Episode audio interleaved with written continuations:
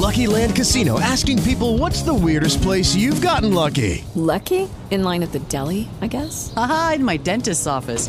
More than once, actually. Do I have to say? Yes, you do. In the car before my kids' PTA meeting. Really? Yes. Excuse me, what's the weirdest place you've gotten lucky? I never win and tell. Well, there you have it. You can get lucky anywhere, playing at LuckyLandSlots.com. Play for free right now. Are you feeling lucky? No purchase necessary. Void where prohibited by law. 18 plus. Terms and conditions apply. See website for details. Ciao, io sono Simone Gaia e questo è Fallimenti Fantastici e Come Affrontarli, il podcast che vi fa conoscere da vicino alcuni dei migliori fallimenti di successo dell'età moderna. Al termine, se vi è piaciuto, vi chiedo soltanto di condividere. Ma perché falliamo?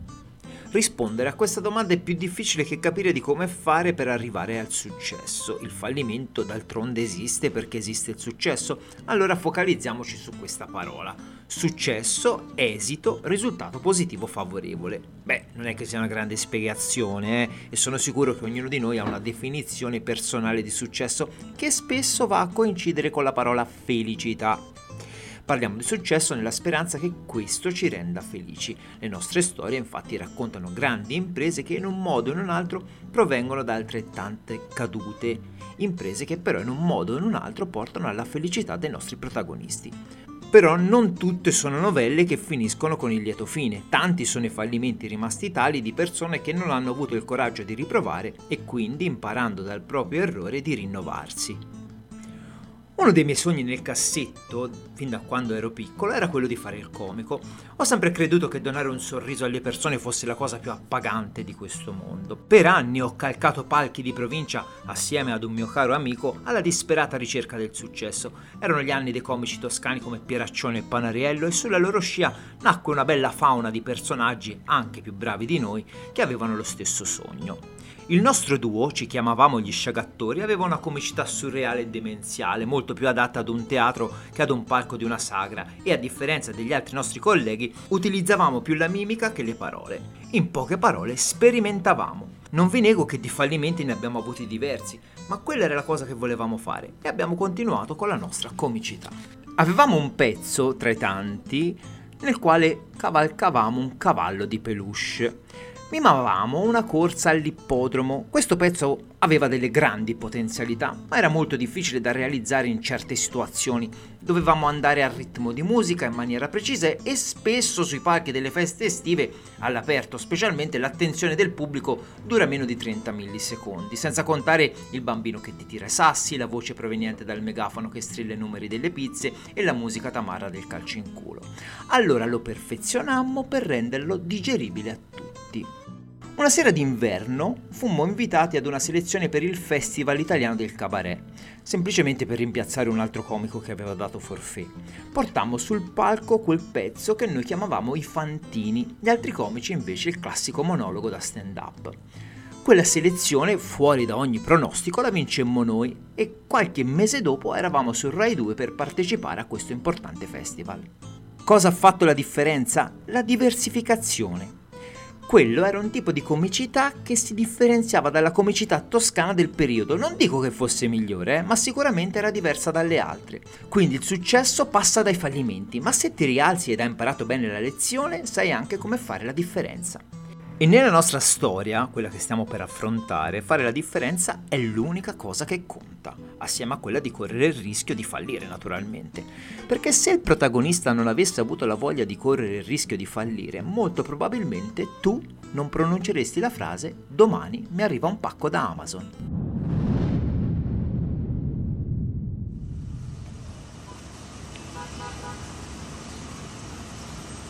New York, giugno del 1994.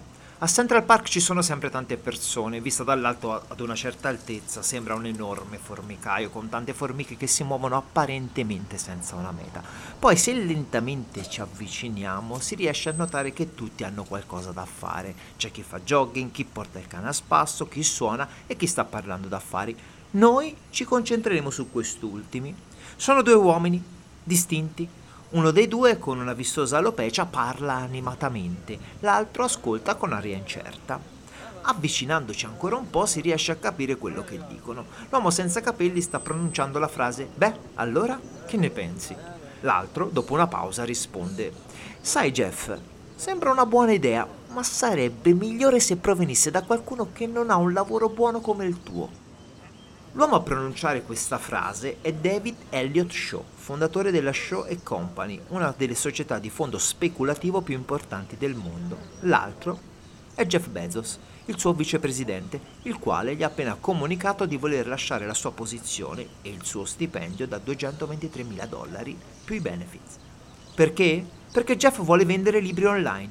Esatto, libri su internet. Da qualche parte ha letto che in quell'anno il web è cresciuto a dismisura e una crescita così rapida andava sfruttata.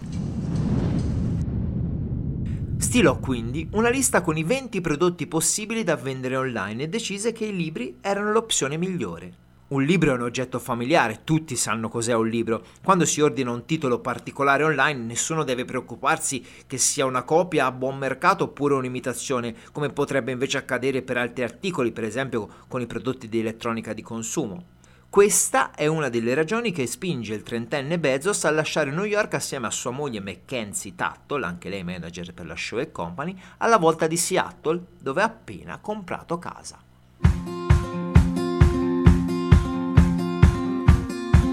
Durante il viaggio assieme a sua moglie scrive il business plan della sua azienda.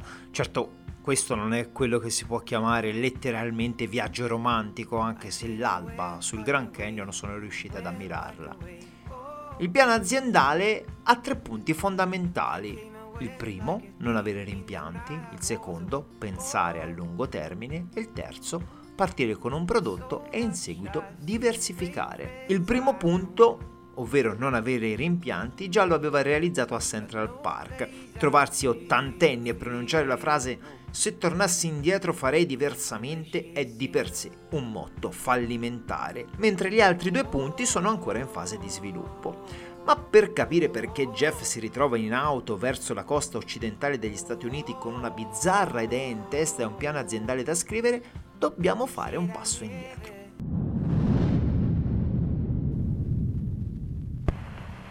Feet, 3.5 down, 9 forward, 5%. How many bites? Siamo a Houston nel 1969, sono le 13:32 del 16 luglio. Un razzo sta per partire dalla base di Cape Kennedy in Florida. A bordo gli astronauti Neil Armstrong, Buzz Aldrin e Michael Collins stanno per essere lanciati nella storia a bordo dell'Apollo 11, che li porterà alle 20:17 del 20 luglio a calpestare il suolo lunare. Davanti alla TV c'è anche il piccolo Jeff, che come tanti rimane affascinato dalle immagini di quell'uomo in tuta spaziale che goffamente passeggia a 384.317 km dalla Terra. Jeff rimane talmente colpito che nei giorni seguenti ad una maestra dirà che il futuro dell'uomo non è su questo pianeta. Il tarlo dell'imprenditoria inizia così a farsi spazio nella mente del giovane Bezos. Vuole diventare imprenditore, ma ancora non lo sa, e quindi la sua infanzia nel Texas procede tra gli studi, il ranch del nonno e lavori più o meno umili, come ad esempio il cameriere di McDonald's.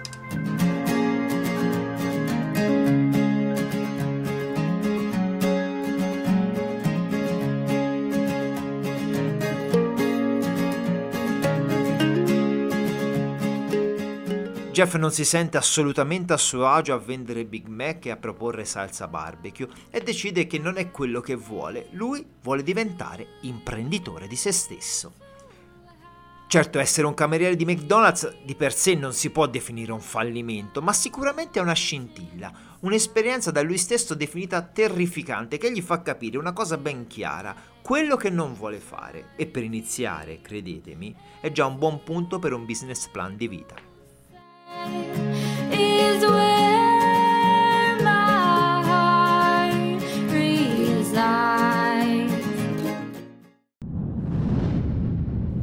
Installa quindi il suo quartier generale presso il garage di famiglia, che diventa l'officina dei suoi progetti scientifici. Il futuro CEO di Amazon si iscrive all'università di Princeton, dove inizia a studiare fisica. Il suo amore per l'informatica però non smette di crescere. Dopo aver ottenuto una laurea con lode, consegue anche un dottorato di ricerca. L'idea di mettersi in proprio è anche il suo sogno. Dopo la laurea rifiuta offerte da colossi come Intel per iniziare ad avventurarsi nelle start-up. Una delle prime si occupa di inviare le notizie via fax, ma il progetto è destinato a fallire poiché non trova finanziatori. Sì, esatto, la prima startup di Bezos fu proprio un fallimento, nessuno ha creduto nella sua idea e nel suo progetto. A questo punto le scelte sono molteplici, puoi mollare, insistere oppure c'è una terza opzione, quella del soldato in trincea, ovvero attendere il momento giusto per sparare le proprie cartucce.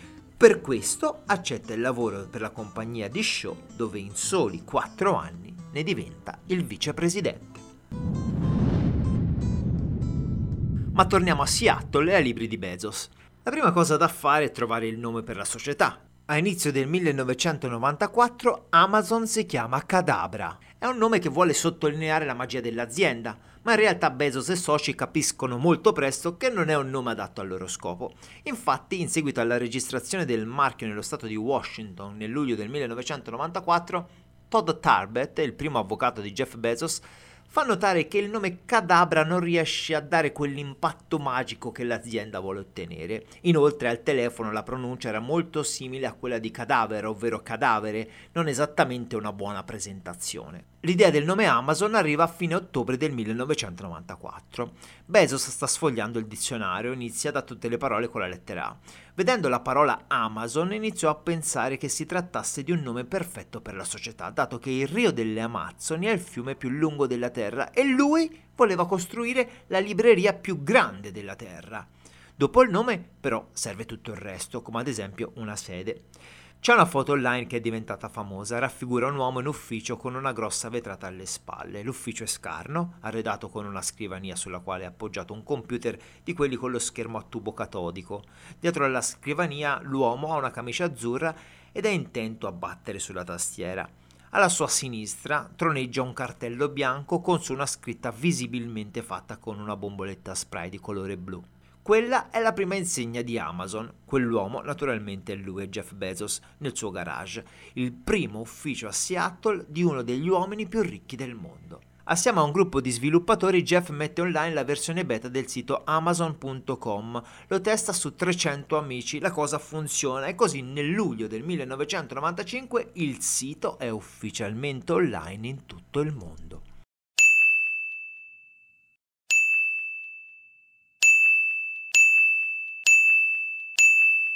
Al computer che raccoglie le ordinazioni dei clienti, Jeff collega un campanello. Questo campanello suona ogni qualvolta che un utente conclude un ordine. Dopo poche settimane il campanello viene disattivato perché suona talmente tante volte che disturba il lavoro di tutti. Alla fine del primo mese Amazon ha venduto libri in tutti e 50 gli stati americani e in 45 paesi in tutto il mondo. Funziona. L'idea di Bezos è vincente. Aveva ragione lui, le sue scelte, il suo business plan scritto in auto assieme alla sua futura ex moglie, insomma, la cosa funzionava. Però è solo l'inizio, perché diversificare è la parola d'ordine, è la mossa vincente. Diversificare, lo abbiamo detto, significa fare la differenza.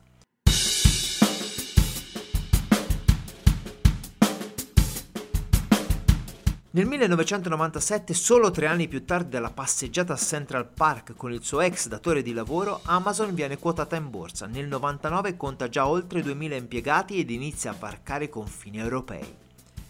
Intanto, la libreria più grande del mondo inizia anche a commerciare DVD, film, software, dispositivi elettronici, videogame e utensili per la casa. Nel 1998, 4 anni più tardi, quel signore con la camicia azzurra seduto dietro ad una scrivania scarna in un garage di Seattle diventa l'uomo dell'anno secondo la rivista Time. Tra papi, attivisti e presidenti, mai un imprenditore si era conquistato la copertina. Ma proprio mentre il suo faccione va in stampa sulle copertine di tutto il mondo, la sua società è sotto pressione. Scoppia infatti la bolla .com, ovvero un periodo segnato dalla fondazione e successivi fallimenti di un numero elevato di nuove aziende con lo scopo sociale di svolgere attività nel settore legato ad internet, e le azioni precipitano in pochi mesi da oltre $100 a meno di 10. Ma lo abbiamo detto tante volte durante il nostro podcast, le strade del successo e del fallimento iniziano sullo stesso sentiero. Infatti Amazon riesce a resistere alla crisi e nel 2003 coordina una delle vendite di maggior successo del periodo.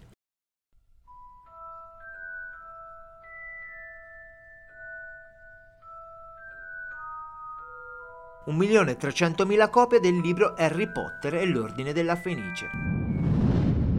Bene, essere la libreria più grande del mondo è un obiettivo raggiunto, ma non basta. Non basta nemmeno quando la rivista Forbes lo elegge uomo più ricco del mondo nel 2019, superando finalmente Bill Gates. Quello che deve fare Amazon, lo abbiamo detto, è continuare a diversificare e a rinnovarsi. Ed ecco che nascono in sequenza. Amazon Prime, servizio di consegne veloce, Kindle, serie di lettori portatili di ebook, Amazon Studios, casa di produzione di film e serie TV, Amazon Prime Video, servizio di film e serie TV on demand collegato ad Amazon Prime, Amazon Echo, assistente vocale e wifi per la casa, Amazon Go, supermercato completamente automatizzato e senza personale, raggiungendo così un catalogo di oltre 500 milioni di prodotti. Le sue vendite hanno un valore di oltre 200 miliardi di dollari nel 2018. È vero, non è la storia di un fallimento, eppure secondo Bezos Amazon è il posto migliore per fallire. Certi risultati in fondo si raggiungono solo facendo esperimenti e gli esperimenti, anche quelli di successo, all'inizio hanno tutti la stessa possibilità di fallire, altrimenti non si chiamerebbero esperimenti. Eppure anche un solo grande successo può compensare un grande fallimento, anche a questi livelli, anzi, soprattutto a questi livelli. I fallimenti di Bezos sono stati i seguenti. Nel 1998 compra Jungle, un sito per la comparazione di prezzi online.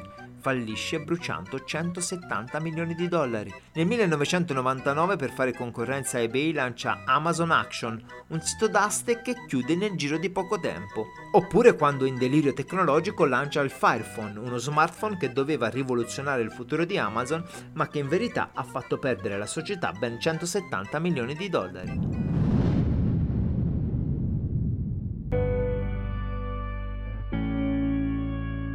Tutti fallimenti importanti, affrontati sempre con un'idea ben precisa in testa, non avere rimpianti. Per molti, soprattutto in Italia, il fallimento è sinonimo di vergogna, un marchio indelebile che difficilmente puoi toglierti di dosso. La storia di Bezos, invece, ci fa capire che fallire è di gran lunga meglio che avere rimpianti. E nel momento in cui decidi di continuare, sai che dovrai cambiare passo, forse dovrai cambiare scarpe o addirittura direzione. L'importante è non rimanere uguale a quello che eri in quel maledetto istante prima di cadere.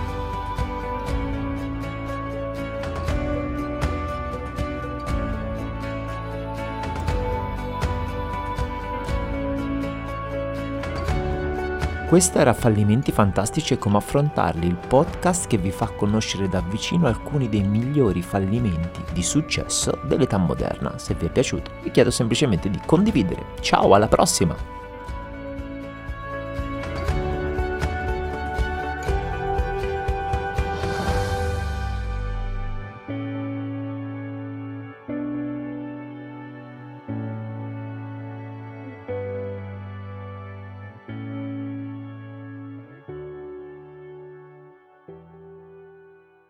Hello, it is Ryan, and we could all use an extra bright spot in our day, couldn't we? Just to make up for things like sitting in traffic, doing the dishes, counting your steps, you know, all the mundane stuff. That is why I'm such a big fan of Chumba Casino. Chumba Casino has all your favorite social casino-style games that you can play for free anytime, anywhere with daily bonuses. That should brighten your day a little.